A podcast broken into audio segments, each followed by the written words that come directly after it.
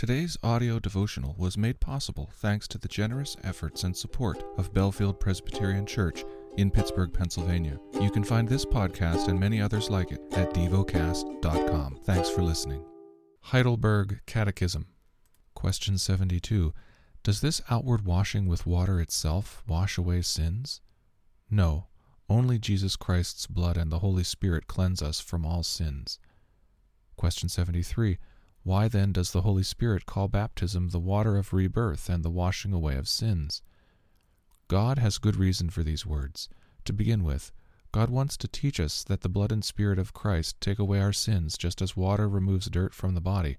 But more importantly, God wants to assure us, by this divine pledge and sign, that we are as truly washed of our sins spiritually as our bodies are washed with water physically.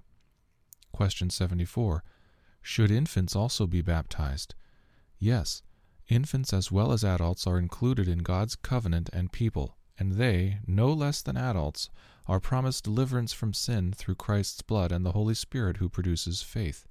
Therefore, by baptism, the sign of the covenant, they too should be incorporated into the Christian Church and distinguished from the children of unbelievers. This was done in the Old Testament by circumcision, which was replaced in the New Testament by baptism. The lesson is from the book of Luke. Chapter 21 Jesus looked up and saw the rich putting their gifts into the offering box, and he saw a poor widow put in two small copper coins.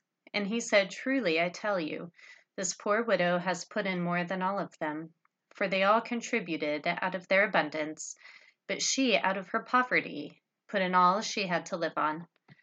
And while some were speaking of the temple, how it was adorned with noble stones and offerings, he said, As for these things that you see, the days will come when there will not be left here one stone upon another that will not be thrown down.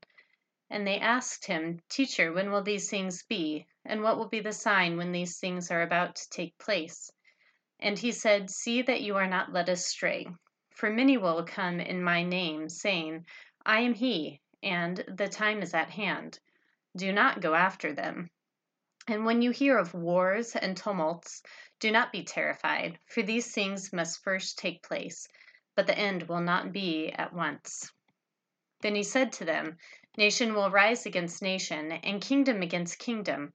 There will be great earthquakes, and in various places famines and pestilences. And there will be terrors and great signs from heaven.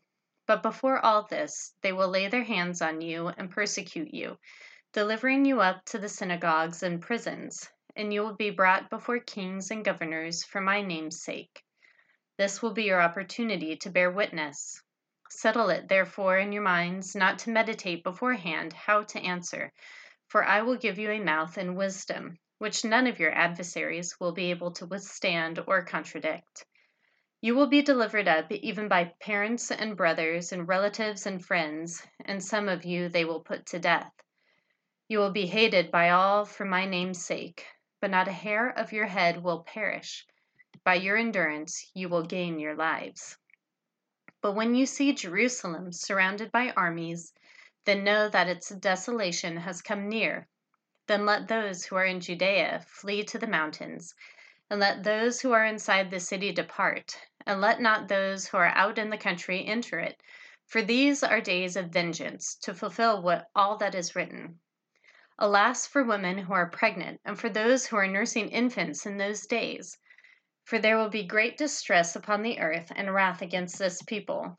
They will fall by the edge of the sword, and be led captive among all nations. And Jerusalem will be trampled underfoot by the Gentiles until the time of the Gentiles are fulfilled.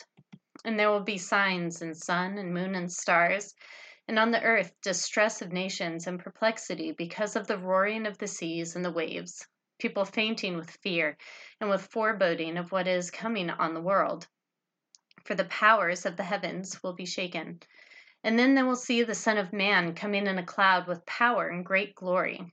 Now, when these things begin to take place, Straighten up and raise your heads, because your redemption is drawing near. And he told them a parable Look at the fig tree and all the trees. As soon as they come out in leaf, you see for yourselves and know that the summer is already near. So also, When you see these things taking place, you know that the kingdom of God is near. Truly I say to you, this generation will not pass away until all has taken place. Heaven and earth will pass away, but my words will not pass away. But watch yourselves, lest your hearts be weighed down with dissipation and drunkenness and cares of this life, and that day come upon you suddenly like a trap. For it will come upon all who dwell on the face of the whole earth. But stay awake at all times, praying that you may have strength to escape all these things that are going to take place, and to stand before the Son of Man. And every day he was teaching in the temple, but at night he went out and lodged on the mount called Olivet. And early in the morning, all the people came to him in the temple to hear him.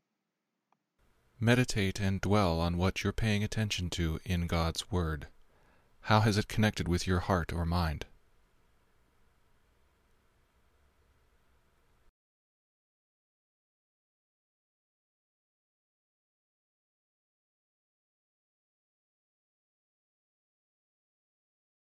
Pray to God freely about what has moved you today.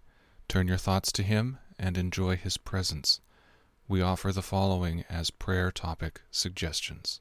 For our role as caretakers of creation. For those who care for the sick. Thank you for listening to DevoCast.